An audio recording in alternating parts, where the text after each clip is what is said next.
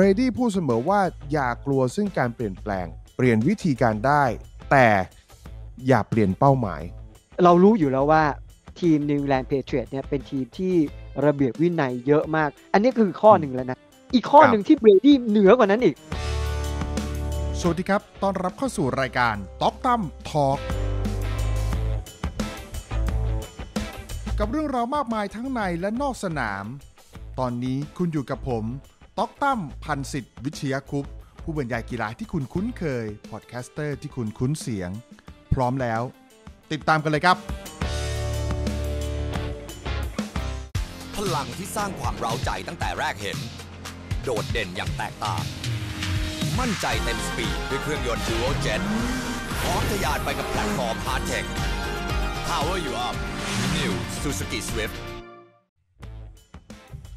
สวัสดีครับคุณผู้ชมครับ ต้อนรับเข้าสู่รายการต๊อตั้มทองนะครับ รายการกีฬาที่จะคุยกับคุณผู้ชมในทุกๆ เรื่องนะครับ แต่เน้นหนักในเรื่องของเมกันเกมส์นะครับ วันนี้คุณอยู่กับผมครับ พันสิทธิ์วิชยาคุปนะครับ สัปดาห์นี้สัปดาห์โปรโบ ตอนแรกกะจะทำเก๋าเลยครับ กะจะแจกรางวัล MVP แบบนี้ทีมยอดเยี่ยม ทีมยอดแย่ ทีมห่วย ทีมที่พี่สุเมธไม่เอาจะมีทีมไหนบ้าง แต่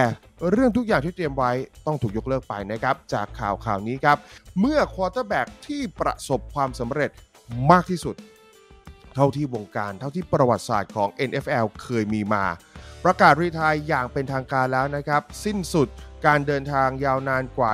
22 ฤดูกาลนะครับ 7 แชมป์ Super Bowl สถิติครองเอาไว้มากมาย ทอมเบรดี้เลิกแล้วครับ ทอมเบรดี้ retire แล้ว แน่นอนนะครับว่านักกีฬาหนึ่งคนที่ประสบความสำเร็จและทำงานที่เขารักทำงานในสิ่งที่กีฬาที่พวกเราทุกคนติดตามกันมาอย่างยาวนาน 22 ปี เป็นเด็กเป็นผู้ชายหนึ่งคน ระยะเวลาแบบนี้เรียนจบมหาวิทยาลัยแล้วนะครับ 22 ปี ดังนั้นเราสามารถเรียนรู้เราสามารถถอดรหัสอะไรได้มากมายนะครับ จากชีวิตของเขาแขกรับเชิญของเรามารออยู่แล้วนะครับ วันนี้เช่นเคยนะฮะช่วงนี้หล่อเหลาเอาการทีเดียวนะ ผมเดาเลยว่าเขาจะต้องใส่เสื้อทอมเบรดี้มานะครับ เพราะว่าแกมีเสื้อเยอะมากนะครับ สวัสดีอย่างเป็นทางการอีกครั้งหนึ่งนะครับ พี่สุเมธรัตนเพนชาติ สวัสดีครับ พี่เมธครับ สวัสดีครับอะโชว์เสื้อหน่อย โชว์เสื้อเบรสักดี้นิดซะหหนึ่น่งอยไม่เห็นพี่ต้องยืนแล้วถอยออกไป นี่นี่นี่นี่นี่นี่นี่นี่อ่าโอเคโอเคโอเคแม่วัวันนนี้สักหน่อยสักหน่อยเมื่อวานที่เมื่อวานที่เขาประกาศรีทายผมเพิ่งสั่งซื้อไปหนึ่งตัวโอ้เหรอใช่ลงทุนมากเลยอะเสื้อกีฬาที่แพงที่สุดในชีวิต โอ้โหโอ้โหขบคุณเอางั้นเลยเหรอค่ะใช่ครับ โดนไปประมาณ ถ้าเกิดว่าโดนภาษีด้วยน่าจะหกพันโอ้โหเอาหน้าเอาหน้า ถือถือซะว่าเป็นเขาเรียกอะไรเป็นที่ระลึก คุณผู้ชที่มระเห็นทึไหมกครับอะไรก็แล้นี่วคือศิลปะของลูกผมนะครับ หนังสือโอ้โหที่กำลังเอ่อหนังสือที่กำลังอ่านอยู่นะฮะอ่านเพลินๆนะครับ ชื่อมันคือ Talk Light TED นะครับเอ่ออที่ Talk Show TED Talk นะฮะเอามาฝึกพูด ลูกผมมาไปตกแต่งสวยงามอ้าวสวัสดีคุณผู้ชมกับสวัสดีลุงเมธด้วยอุ๊บสวัสดีค่ะสวัสดีค่ะสวัสดีสินค่ะอะไรสินอะไรจินเจียอายุอินจิน ว่าวตัวตัวเดี๋ยวลุงสุเมธว่าอันส่งหลังไปรษณีย์มาให้เลย โอ้โห อันหลังนี้รู้สึกเป็นที่น่าประทับใจ ฝึกมาแล้วอย่างดี อันหลังฝึกมาเนี่แล้วยอย่างดี อืมใช่นะครับอืมอะเดี๋ยวเดี๋ยวก่อนไปนั่งรอคุณพ่อก่อนนะครับ ถ้ารอไม่ไหวก็อะเล่นเกมไปก่อน ถ้าเล่นเกมเบื่อแล้วก็ไปนอนก่อนก็ได้เปิดเสียงไม่ได้ค่ะ เสียงอยู่ในหูค่ะ อะนะครับ คุณผู้ชมที่อยู่กันมาตลอดทั้ง เป็นมาจนจะจบฤดูกาลคงชินกับภาพนี้แล้วเนอะบางคนก็ถามหาเอาลูกไม่มาเหรอครับ คุณตั้มอะไรอย่างเงี้ยผมก็โอจัดเคจัดนะไปเลี้ยงลูกไปไงก็เพลินนะครับอืมอ่าฮะนะฮะวันนี้เนี่ยนะครับผมลงเอาไว้ใน Facebook ครับพี่สุเมธผมลงเอาไว้ครับในเอ่อหลาย ๆ ช่องทางนะครับ เกี่ยวกับประเด็นที่จะคุยกันแน่นอนเราคุยกันในเรื่องของทอมเบรดี้ที่เลิกไป 22 ปีนะครับ 22 ฤดูกาลโอ้โหยาวนานมากนะสำหรับคนหนึ่งคนนะครับที่เริ่มต้นหาคนที่จะเริ่มต้นต่ำกว่าเขาก็ยากแล้วแหละในใน NFL นะ โอ้ใช่โหใช่ทอมเบรดี้เนี่ย ไม่ใช่ quarter back ที่ถูกคาดหมายมาตั้งแต่ต้น แต่ว่าเบรดี้อะเข้ามาในรอบที่ 6 และอย่างที่เราชอบแซวกันบ่อยๆ ก็คือว่าคนที่ 199 เนี่ยมันอื้อหือถ้าเป็น ขายของก็เป็นพวกขายของตลาดนัดอะแต่ปรากฏว่าฝีมือของเบรดี้อะโอ้โห ยิ่งกว่าขึ้นยิ่งกว่าขึ้นห้างอีกอะอืมบางคนอย่างพี่สุเมธเนี้ย พากย์ตั้งแต่เบรดี้เป็น rookie ใช่ไหมอ่าฮะอ่าฮะอ่าพี่พี่พากย์ก่อนพี่พากย์ก่อนเบรดี้เข้ามาไหมพากย์ก่อนสิพากย์ก่อนใช่ไหมอ๋ออ๋อพี่พากย์มาก่อนสิก่อนสี่สิบปีแล้วนี่ลืมไปโอ้ไม่ไม่ถึงขนาดนั้นไอ้ถ้าดูอะถ้าดูอะเกือบเกือบๆใช่ แต่ครับถ้าพากย์อะประมาณ20เกือบ30สำหรับคนทั่วๆไปตีซะว่าถ้าเกิดแฟนรายการผมดูจากที่เขาวิเคราะห์กันมาแฟนรายการผมจะอยู่ที่ประมาณสักเอ่อยี่ประมาณสัก 21 จนถึง 35 อ่า เกิดและโตกับทอมเบรดี้อะนะครับใช่ดังนั้นแน่นอนครับ 22 ปีมีสิ่งเรียนรู้มากมายที่จะพูดคุยกันนะครับ เกี่ยวกับเรื่องของทอมเบรดี้ที่เลิกนะครับผม อะ นะดังนั้นมีคำถามที่แบบปักเอาไว้นะครับชวนพูดคุยกันนะครับฤดูกาลที่คุณมีเป็นภาพจำหรือว่าเป็นฤดูกาลที่ดีที่สุดของทอมเบรดี้คุณคิดว่าปีไหนอืมด้วยเหตุผลอะไรนะครับ 2. ครับ ปีกคู่บุญมีเบรดี้ต้องมีคนนี้ คุณนึกถึงใคร ต่อไปท่าไม้ตายของทอมเบรดี้คุณอืมนึกถึงท่าไหนอ่าฮะถ้าบัลเล่ต์เนี่ยเต้นให้ดูซิเต้นข้างหลังเนี่ยเต้นให้ดูซิอะเต้นบัลเล่ต์ให้ดูหน่อยอะ เอาไม่ได้ไม่จ่ายตังค์ไม่เต้นโอ้มืออาชีพมืออาชีพนะครับโอ้โหสุดท้ายนะครับ จุดแข็งที่คุณคิดว่าเป็นจุดที่ได้เปรียบที่สุดที่ทอมเบรดี้มีเหนือคนอื่น ตลอดเส้นทางในอาชีพคือจุดไหนนะครับตอบมาได้เลยนะครับ มีคนแซวว่าทำไมแต่งตัวดูดีจังอะไรเงี้ยเออคือผมกำลังสะบัดร้อนสะบัดหนาวจากเอ่อโมเดอร์นาอยู่ฮะผมก็เลยพยายามทำตัวให้อุ่นไว้หน่อยหนึ่ง ถ้าเอาภาพจำแรกเลยถ้าเกิดให้พูดถึงทอมเบรดี้พี่สุมเมธจะจำกัดความเขาสั้นๆว่ายังไงบ้างครับ เป็น perfect man อืมเป็นคน perfectionist เลยนะ ใช่คือเป็นคนที่เก็บรายละเอียด แล้วก็มีความมุ่งมั่น อันนี้คือจุดเด่นแล้วก็เป็นจุดภาพจำเลยนะ เวลาเห็นเบรดี้แล้วก็รู้สึกประทับใจที่เขาเล่นมาตั้งแต่ปีแรกจนถึงปีสุดท้ายเนี่ย ก็คือเกม Divisional Playoff ที่ผ่านไปเนี่ย เขายังมีความมุ่งมั่นทั้งที่อายุก็มากในระดับ 44 แล้วอะแต่ว่าอืมเขายังเล่นเหมือนกับคนอายุ 20 กว่า คือครัไม่บได้มีแบบประเภทเล่นแล้วแบบถอดใจเล่นแล้วฝ่อ โดยเฉพาะเกม Divisional Playoff ที่เราเห็นกันไปเนี่ย ก่อนแข่งเนี่ยมันมีข่าวลือแล้วนะ มันมีข่าวลือออกจากวงในในทีมบัคคเนียว่าเบรดี้อาจจะตัดสินใจเลิกเล่นหลังจบฤดูกาล แต่ตอนนั้นเนี่ยอืมหลายๆคนรวมทั้งพี่เองก็ไม่ค่อยเชื่อนะอืมแต่ว่า ตอนช่วงจบเกมแล้วเนี่ยมันมีบางอย่าง ซึ่งตรงเนี้ยทั้งพี่แล้วก็ต้นคุยกันหลังจากปิดไมค์แล้วก็หลังจากจบเกมบอกว่าเฮ้ยเราไม่ค่อยได้เห็นภาพเบรดี้ไปกอดคนโน้นกอดคนนี้นะแปลกๆอยู่เหมือนกันนะหรือว่ามันครัจะบจริงซึ่งตอนนั้นก็แวบขึ้นมาว่าเอ๊ะหรือว่าจะจริง แต่ก็ยังไม่ได้อืมปักใจเชื่อว่าจะมีการเลิกเล่น แต่ว่าครับปรากฏว่าเมื่อวานเนี่ยมีการ confirm จากเบรดี้โดยตรง จริง ๆ แล้วเนี่ยข่าวมันมีออกมาว่า เบรดี้เนี่ยอยากจะประกาศอย่างเป็นทางการเนี่ยหลังจาก Super Bowl ด้วยซ้ำไป เพราะเบรดี้ใช่บอกว่าไม่อยากจะเอาข่าวเขาเนี่ยไปกลบความอืมสำคัญเกม Super Bowl ผิดมารยาทอ่า แต่ปรากฏว่าไอ้ข่าวลือมันหนาหูมากจนสุดท้ายเนี่ยทนไม่ไหวต้องต้องประกาศอย่างเป็นทางการไม่งั้นมาอึมครึมไงและอึมครึมเนี่ยครับสื่อก็ยังเล่นอีกไปเรื่อยๆแทนที่ว่าจะทำให้ข่าวมันจบเนี่ยมันกลับไม่จบและแบบเนี่ยมันจะไปกลบข่าว Super Bowl มากกว่าด้วยซ้ำได้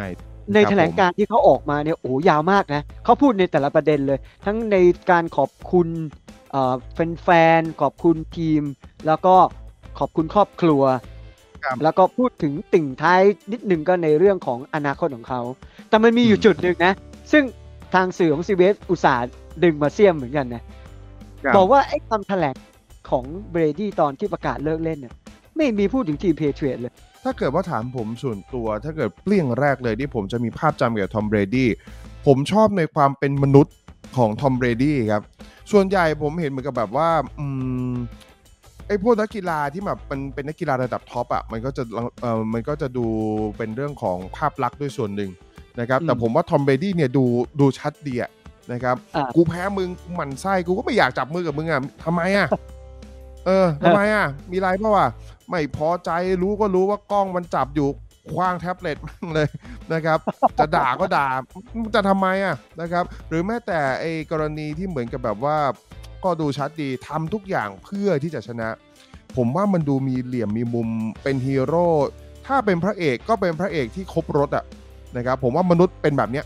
นะครับ แต่สิ่งที่ผมชื่นชมแล้วผมแล้วผมชอบเขาจนจนซึมซับแล้วเอามาใช้เองในชีวิตอย่างอย่างไม่รู้ตัวคือ ผมชอบที่เขาเป็น Mr. Comeback ซึ่งแปลว่าเขาไม่ถอดใจ แม้แต่ใน play สุดท้ายที่เขาได้มองนั่งมองเจ้าสแตฟฟอร์ดแล้วก็ Rams เล่นอะ 42 วินาทีสุดท้าย สายตาอืมแบบนั้นอะ ผมยังนึกเลยแบบมันไม่น่าเลิก เหมือนกับว่ามันยังคาใจผมว่ามันเอาต่อนะครับแต่สุดท้ายเขาก็เลิกจริงๆทอมเบรดี้ผมว่าคือที่สุดในเรื่องของคนที่ไม่ถอดใจ ภาษาอังกฤษเขาเรียกว่า work ethic อะไอคนที่แบบอืมทำงานอย่างหนักอย่างบ้าคลั่งนะครับ เรื่องนี้น่าคุยกันมากนะครับพี่สุเมนเราย้อนกลับไปตอนที่เบรดี้ถูก draft เข้ามาในช่วงปี 2000 เนี่ย คือเบรดี้เข้ามาเนี่ย ในตอนที่ทีมอะมี quarterback ระดับสุดยอดอย่าง Drew Bledsoe แล้วแล้วเบรดี้เข้ามาตอนแรกๆเนี่ย เป็นแค่ quarterback มือ 4 ของทีมด้วยซ้ำไปนะก็อย่างที่บอกว่าเขาถูก draft มาในรอบ 6 คนที่ 199 เนี่ย มันไม่ใช่เข้ามาแบบเป็นซูเปอร์สตาร์อยู่แล้วอะและอย่างตอนครับที่ Drew Bledsoe เนี่ย เป็น quarterback ตอนช่วงที่อ่าอยู่กับ Patriots เนี่ยก็ทำผลงานได้ดี เป็น quarterback ที่เข้ามาในรับรอบแรก ซึ่งมันเป็นความหวังของทีมอยู่แล้วอะแต่ปรากฏครับว่า ความที่เบรดี้เป็นคนที่ไม่ไม่ยอมแพ้เขาว่ารู้ว่าเข้ามาแล้วอยู่อันดับที่สี่อะเขาต้องพยายามฝึกฝนต้องพยายามทำผลงานให้ดีขึ้นมาเนี่ย ก็สามารถไต่เต้าจากมือสี่ขึ้นมามือสามจนกลายเป็นมือสองแล้วอืมโชคชะตาก็ เอื้อให้กับเบรดี้เพราะว่า Drew Bledsoe เกิดเจ็บหนักใช่ทำให้เบรดี้ได้มีโอกาสขึ้นมาเล่น แล้วเบรดี้ตอนที่มาเป็นจอมทัพใหม่ ๆ เนี่ย เพื่อนร่วมทีมบางคนก็ยังไม่ได้ให้ความน่าเชื่อถือนะ ก็บอกเฮ้ยครับไอ้หนูเอ้ยเอ็งขึ้นมาเล่นเนี่ยนะอีกสักพักเดียวเดี๋ยวพอ Bledsoe ใช่กลับมาเดี๋ยวก็ต้องกลับตัวไปตัวสำรอง replacement เหมือนตัวเดิม replacement นะครับเออเอ็งอืมไม่ใช่ตัวจริงเป็นตัวหลักอะไรหรอกซึ่งจุดนี้และคำพูดเนี่ยมันแสดงให้เห็นเลยว่าเอ่อทางเบรดี้เนี่ย เป็นคนที่มุ่งมั่นและตั้งใจเขาตอบกลับเพื่อนร่วมทีมบอก มันไม่มีวันนั้นหรอก อืม เพราะว่าเขาได้เป็นตัวจริงแล้วเขาจะยึดตำแหน่งนี้ตลอด ไอ้ที่รับพูดแบบเนี้ยไม่ใช่หมายถึงว่าเขาเป็นคนที่กระด้างกระเดื่องหรือว่าไม่เคารพอืม Bledsoe แต่ที่เขาพูดแบบเนี้ยเขาแสดงให้เห็นว่าเขามุ่งมั่นและเขาตั้งใจว่า ในเมื่อเขาได้รับโอกาสแล้วเขาจะไม่ปล่อยโอกาสนี้ให้มันหลุดมือไป แล้วเขาทำได้จริงๆใช่เพราะนะครัอเขาเป็นตัวจริงแล้วผลงานมันดีจริง ถ้าเกิดเรามองในความเป็นตัวตนของทางด้านของเบรดี้สิ่งที่เราน่าเรียนรู้และน่าเอาตามมีหลายอย่างมากเลยครับคุณผู้ชมครับ อย่างแรกนะครับที่ชัดเจนมาก ๆ เลยนะครับเบรดี้พูดเสมอว่าอย่ากลัวซึ่งการเปลี่ยนแปลงนะครับทอมเบรดี้แสดงให้เห็นเลยว่าอย่ากลัวซึ่งการเปลี่ยนแปลง คนเราอยู่ไม่ได้นานแน่นอนครับ ถ้าเกิดว่าไม่มีการปรับตัว ไม่มีการยอมรับการเปลี่ยนแปลง แล้วก็ทำให้มันเท่าทันโลก คุณไม่สามารถจะยึดติด หรือคุณไม่สามารถที่จะบีบให้ทุกๆคน มันอยู่กับที่พร้อมกับคุณได้ เช่นกัน 22 ฤดูกาลเอานะ่ะโค้ชมึงไม่เปลี่ยนแต่เพื่อนร่วมทีมมึงก็ต้องเปลี่ยนแล้ววะรูปแบบการเล่นของทีมมันก็ต้องเปลี่ยนดังนั้นเรื่องนี้สำคัญ อย่างที่สองครับนะครับที่เขาหลายคนชื่นชมกันมากกับทอมเบรดี้นั่นก็คือว่าหลังจากที่ไม่กลัวการเปลี่ยนแปลงแล้ว หลังจากที่เอ่อยอมรับและกล้าที่จะทำตามแล้วเนี่ยนะครับเมื่อเมื่อเขาคิดว่ามันดีเนี่ยตรงนี้เลยสำคัญนะครับ ไม่ใช่เป็นคนโลเล ไม่ใช่เป็นคนเสียจุดยืน แต่สิ่งที่เบรดี้เปลี่ยนมันตรงกับคำนี้ครับ แล้วก็เป็นเหมือนกับว่าเป็นบทสัมภาษณ์ที่เขาเคยให้ไปด้วยนั่นก็คือว่าเปลี่ยนวิธีการได้ฟังอืมดีนะ เปลี่ยนวิธีการได้ แต่อย่าเปลี่ยนเป้าหมายๆอืมนึกออกไหมนะครับ เหมือนกับแบบว่า เออก็ก็ทำแล้วมันไม่ได้ เช่นแบบทำไมพันสิทธิ์กับสุเมธไลฟ์ทีไรไม่มีคนเลย อะไรอย่างเงี้ย เออ เราก็แบบทำไงดีว่าหาเรื่องคุยเรื่อง AV ไหมอะไรเงี้ยเออแต่ว่าอ๋อเป้าหมายเราอ๋ก็อยังเออหรือว่าเราจะเปลี่ยนเป้าหมายของเราเลย เปลี่ยนความตั้งใจของเราเลยอะไรอย่างเงี้ยเออแต่ว่าไม่ใช่ทำไมที่บอกว่าเอ้ยเราเปลี่ยนวิธีการได้นะครับ แต่เป้าหมายเราไว้เหมือนเดิม เป้าหมายคืออยากประสบความสำเร็จใช่ไหมใช่ ถ้าใช่ก็ลองดูว่า วิเคราะห์กันดูว่าจุดอ่อนของทีมอยู่ตรงไหน จุดแข็งของทีมอยู่ตรงไหน แล้วปรับไปพร้อมๆกัน หลังจากนั้นอ้าวมันต้องเปลี่ยนวิธีการ แต่เป้าหมายเหมือนเดิมนะ ไม่ใช่ลดไม่ใช่ว่าแบบโอ้ยตอนนี้ปีนี้ทีมมันห่วยๆอยู่แบบนี้ก็ลดเป้าลงหน่อยละกันจากซูเปอร์โบก็มาเหมือนกับแบบว่าสักตัดเชือกของรอบสายอะไรแบบนี้ก็พอไหวแล้วนาอะไรแบบนี้เนี่ย แต่ว่ามาตรฐานเบรดี้ไม่ใช่แบบนั้นครับพี่สุเมธใช่ครับ ก็คือพูดง่ายสรุปก็คือว่า เป้าหมายเนี่ยมันมีเอาไว้ที่จะต้องเดินทางไปให้ถึง แต่ว่าครับการที่จะเดินทางไปถึงเนี่ยมันมีหลายวิธีไงมันไม่จำเป็นอืมจะต้องยึดติดกับวิธีเดิมๆอะถ้าในเมื่อเรารู้ว่าวิธีเนี้ยมันอาจจะได้ผลช้าหรือว่าไม่ค่อยได้ผลดีพอ เราลองเปลี่ยนวิธี แต่ว่าต้องไปถึงเป้าหมายเดิมให้ได้นะ ซึ่งที่ผ่านมาเนี่ยเบรดี้สามารถเลือกใช้ได้อย่างเหมาะสมไปถึงจุดหมายที่ต้องการได้นะครับผมก็ถือว่าเป็นสิ่งที่มันเป็นเรื่องเล็กๆน้อยๆนะครับที่เราจะเอ่อ ดูแล้วก็ทำตามได้ มีอีกหลายอย่างมาก ๆ ที่มันออกมาจากคนรอบข้างของเบรดี้นะครับโดยเฉพาะไอ้เรื่องที่ดูแล้วน่ามหัศจรรย์มากเลยนะ เรื่องนี้เนี่ย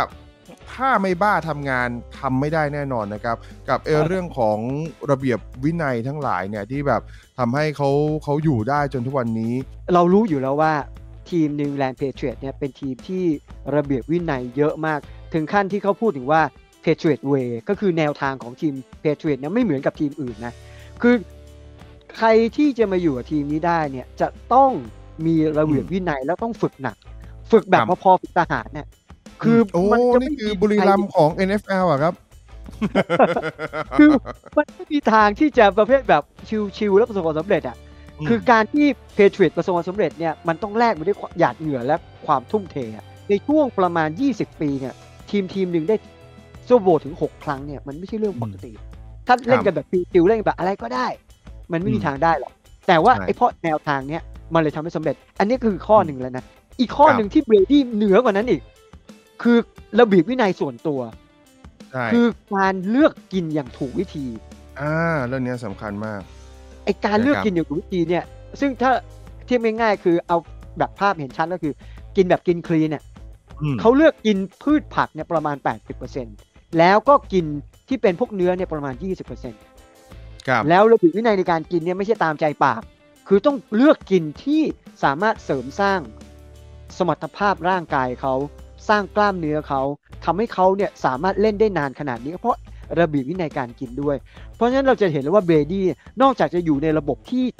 ค่อนข้างจะตึงเครียด แล้วก็ฝึกซ้อมอย่างหนักแล้วเนี่ย ตัวเขาเองยังมีวินัยสูงด้วย เขาบอกว่าสิ่งที่น่ายกย่องมากๆของทอมเบรดี้นั่นก็คือว่า ต่อให้ประสบความสำเร็จขนาดนี้นะ แต่ทอมเบรดี้มีหลักในการพัฒนาตัวเอง และเพื่อนร่วมทีมง่าย ๆนะครับ 1. เขาเชื่อในเรื่องของกระบวนการทำงานหนักมากกว่าตัวเลข อืมต่อให้ตัวเลขเรตติ้งออกมาโคตรดี ต่อให้ เหมือนกับว่ามีบทพิสูจน์ตัวเองมาแล้วว่าทำโน่นทำนี่ได้นะซึ่งคนอย่างเขาอะพูดอะไรออกมา มันก็ไม่น่าจะมีใครกล้าเถียงเท่าไหร่แล้วถูกไหมถ้าเกิดว่าวัดกันในในระดับของ NFL อะมันยิ่งกว่าศาสตราจารย์อีกอะสำหรับทอมเบรดี้แต่ว่ายังทำงานหนักมากนะครับ เวลาเหมือนกับว่าเขาจะสั่งให้ใครทำอะไรสักสักอย่างหนึ่งเนี่ยนะครับเหมือนกับว่าจะให้ซ้อมเพิ่มจากเอ่อกำหนดการเดิม สิ่งที่ทอมเบรดี้จะทำอยู่เสมอก็คือ leading by example ครับพี่สุมเมฆครับอ่าฮะก็คือใช้ตัวเองนะครับบ้านเราชอบใช้คำบอกเลยนะเอ่อ leading by doing ใช่ไหมนะครับอ่าฮะก็คือว่าทำให้ดูก่อนแบบนี่ไง ก็เฮียอยากให้เองอยู่เนี่ยงั้นมาอยู่ด้วยกัน เออไม่เนี่ยอยากให้รับให้ได้เนี่ยอยากให้วิ่งแผนให้ได้ ไม่เป็นไร เดี๋ยวคว้างเองนะครับมันก็เป็นซะอย่างนี้ยครับทอมเบรดี้ นะครับอ่าฮะโดยมีคำที่จะบอกน้องๆอยู่เสมอว่า สิ่งแรกที่เราต้องเอาชนะไปด้วยกันให้ได้นะครับ เพื่อที่จะไปชนะคนอื่น นั่นก็คือจะต้องชนะจิตใจของตัวเอง ทีมทุกคนนะครับเพื่อนร่วมทีมทุกคนรวมทั้งตัวเขาด้วย จะต้องชนะไปด้วยกันเริ่มจากชนะใจตัวเองก่อน เหนื่อยโอเคเข้าใจ เบื่อโอเคเข้าใจ แต่ถ้าเกิดเราทำได้ด้วยกัน เราจะไปถึงเป้าหมายด้วยกัน ซึ่งพิสูจน์มาแล้วด้วยแหวนซูเปอร์โบว์7 วงครับพี่สุเมธใช่โอ้โหโคตรหล่อเลยอะอืม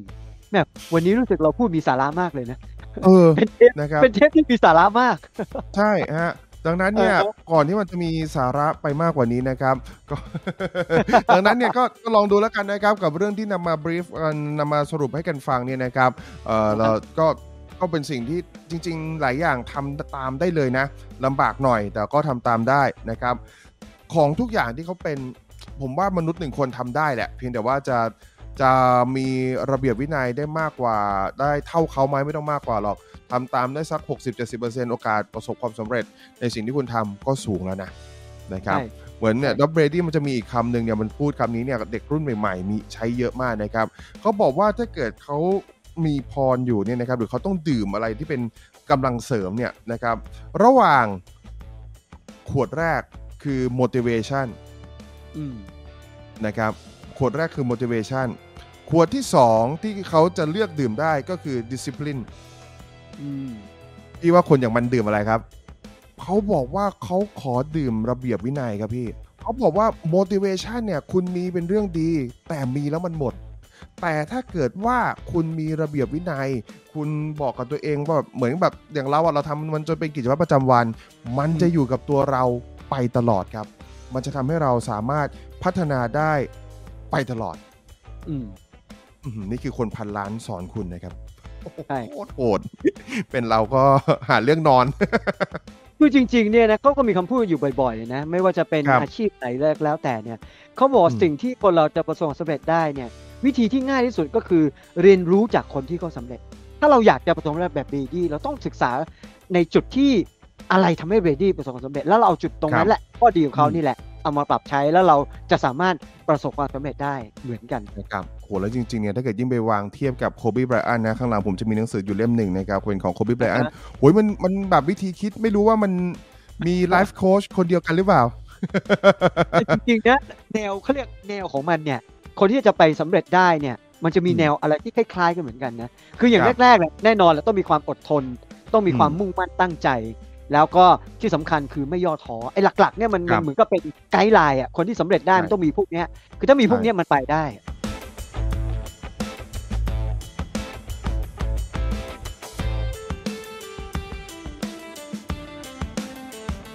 ถามกันง่ายๆเลยนะครับคำถามแรก ปีที่ดีที่สุดของทอมเบรดี้คือปีไหนคำถามที่2นะครับปีคู่บุญของทอมเบรดี้ที่ประสบความสำเร็จ อย่างที่ 3 ท่าไม้ตายครับหรือว่าจะเป็นภาพจำในสนามเขาได้ และสุดท้ายนะครับจุดแข็งที่สุดในเกม NFL เนี่ยนะครับ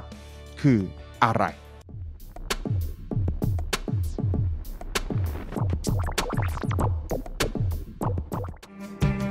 ขอบคุณอย่างยิ่งสำหรับการติดตามครับ แล้วเรากลับมาพบกันใหม่ สวัสดีครับ